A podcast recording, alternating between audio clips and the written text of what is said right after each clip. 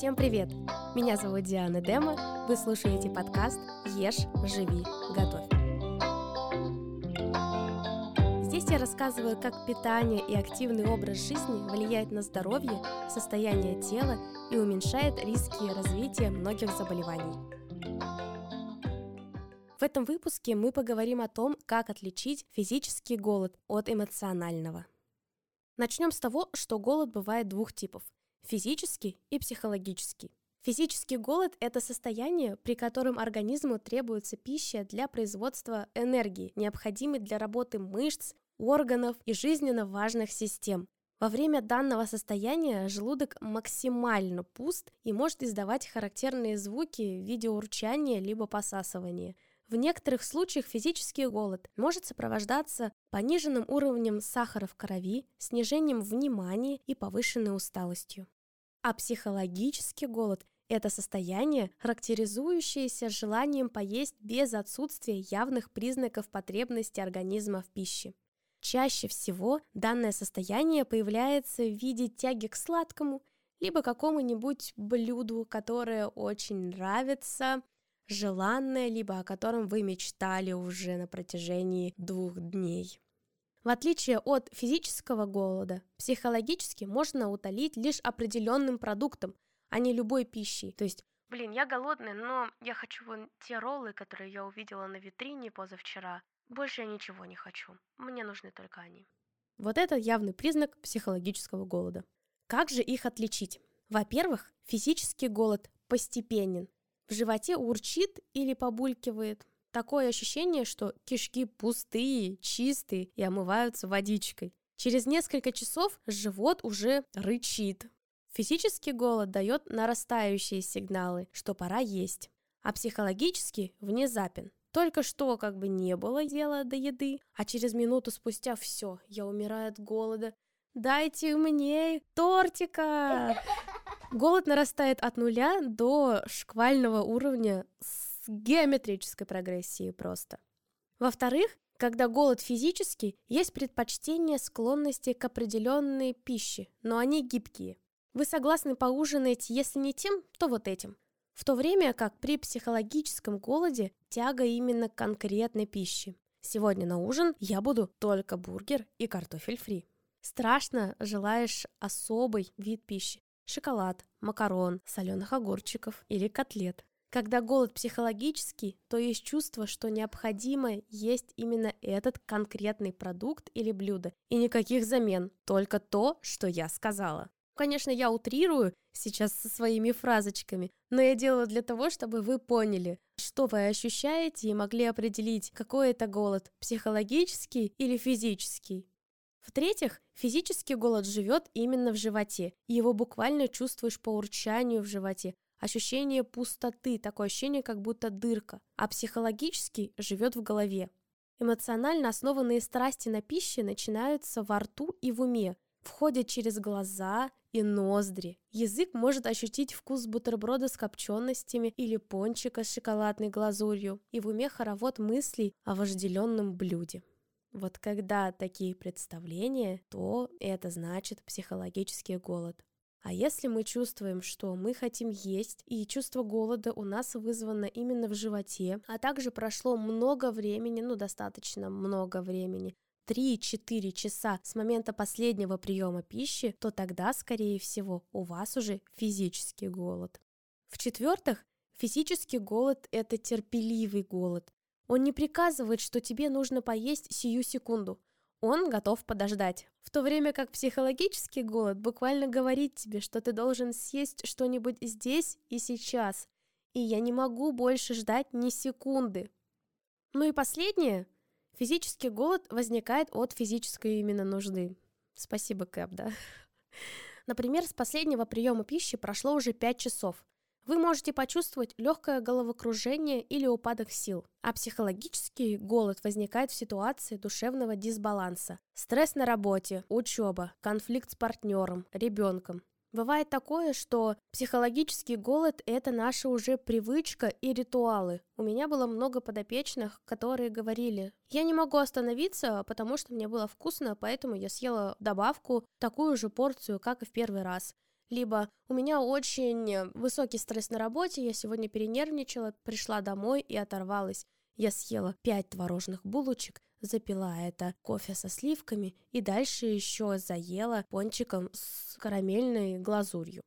Вот именно такие моменты заставляют задуматься, что голод психологический.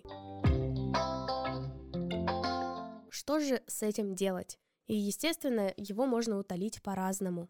Расскажу сначала про физический голод. Если после последнего приема пищи прошло 3-4 часа, наступает голод, как с ним бороться? Первое, если голод сильный, то выпить стакан воды перед приемом пищи. Через 5 минут начать полноценно есть методом тарелки. Ну, либо обычный прием пищи, к которому вы привыкли. Второе. Есть нужно минимум 15 минут, так как примерно столько времени требуется, чтобы сигналы о наполненности желудка попали в мозг. Третье. Если произошло так, что еда в тарелке закончилась, а голод еще не отступил, то подождите еще 15 минут. Насыщение приходит не мгновенно. Четвертый пункт. Прошло 15 минут, но голод не отступил. Значит, организму не хватает энергии. Здесь стоит понять, какое состояние голода. В работе с подопечными у нас есть шкала насыщенности и голода. По этой шкале мы оцениваем, насколько вы голодны, и она очень хорошо работает. Если вы по-настоящему голодны, у вас остался голод, то можно сделать дополнительный салат из овощей, либо добавить больше белковых продуктов, потому что насыщение приходит быстрее и остается с вами дольше, если в вашем приеме пищи больше белков и углеводов. С эмоциональным голодом немного сложнее, потому что мы работаем в первую очередь с нашей головой. Как же утолить психологический голод? Первое. Произошел стресс и начался страшный голод. Что делать?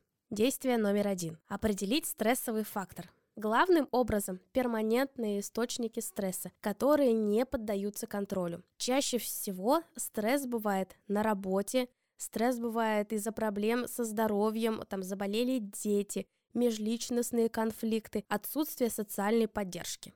Дальше. Действие второе. Здесь возможно несколько способов. Первое – это написать план по решению проблемы. Составление плана во многом помогает смягчению стресса. Например, если проблемы со здоровьем, то вы можете расписать по пунктам действия, которые могут эффективно улучшить состояние здоровья. Если облегчение не наступит, то вы все равно получите контроль над ситуацией и в результате перестанете объедаться в ответ на безысходное положение. Иногда страхи обоснованы и действительно заслуживают внимания, но в большинстве случаев они занимают ум безрезультатными раздумьями и управляют нашими эмоциями. Когда мы концентрируемся на настоящем моменте, то обретаем возможность направлять свои мысли в более конструктивном русле. Здесь даже можно сделать медитацию, просто сесть в удобное положение, начать спокойно дышать и отпустить все мысли. Посидеть так минут 5-10, пока мысли о еде не отступят. На самом деле это очень хорошая практика, если вы еще не пробовали, обязательно попробуйте. Когда-то мне она очень сильно тоже помогла. Дальше действие четвертое. Попробуйте не заедать стресс, а справиться с ним более конструктивным методом. Выпишите 5 приятных занятий, которые повышают настроение. Например, поиграть с ребенком, почитать книгу, посвятить себя садоводству, либо выйти на пробежку. И действие 5. Исключить высококалорийную утешительную пищу из своего окружения дома или на работе.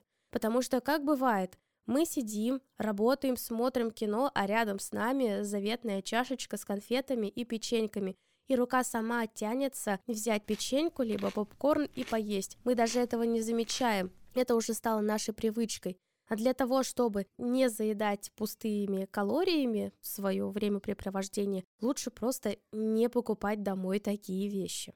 Действие 6. Сбалансировать рацион. Иногда голод наступает, когда организму не хватает каких-то микроэлементов. Но наш организм не может сказать, ой, все, мне нужен белок, либо мне нужны углеводы. Нет, вы почувствуете, что вы хотите сладкого и поймете, что Организм подает сигнал, что мне нужно сладкое, значит я пойду и съем конфетку. А на деле бывает, что просто организму нужны сложные углеводы.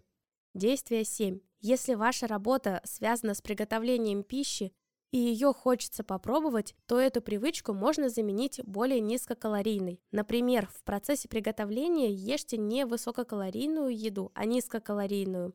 Нарежьте овощную тарелку и ешьте на протяжении всего времени, как готовите. Ваш рот будет занят другим, и вы отвлечетесь от того, что обычно едите. Действие 8. Если все же хочется есть сладкое, а пункт 7 выше не помог, найдите низкокалорийную замену. Например, если захотелось чипсов, заменить можно попкорном. Захотелось сладкого – протеиновыми батончиками или сладостями низкокалорийными. Также можно нарезать овощную, фруктовую либо ягодную тарелку и есть их в течение 15 минут. Так мозг может понять, что желудок заполнен и голод пропадает. Такие советы получились. Я надеюсь, что они вам помогут. И если даже у вас нет проблем с определением физического и психологического голода, вы узнали для себя много новой информации. В завершении хочется сказать, что очень важно научиться слушать себя и считывать сигналы своего организма. А если вы научитесь их распознавать, то избавите себя от потребления лишней еды, дискомфорта в желудке, переедания, а впоследствии и проблем с питанием. Поэтапно, маленькими шагами можно наладить свой режим питания, и вы увидите, как изменится ваша жизнь в лучшую сторону. Пишите ваши впечатления и вопросы мне в директ в Инстаграм. Ссылка на мой блог будет в описании к этому выпуску. А также ставьте звездочки в Apple подкастах, пишите комментарии и ставьте сердечки в Яндекс Музыке. Подписывайтесь на подкаст на той платформе, на которой вы меня слушаете, чтобы не пропустить новые выпуски. С вами была Диана Дема. Ешь, живи, готовь.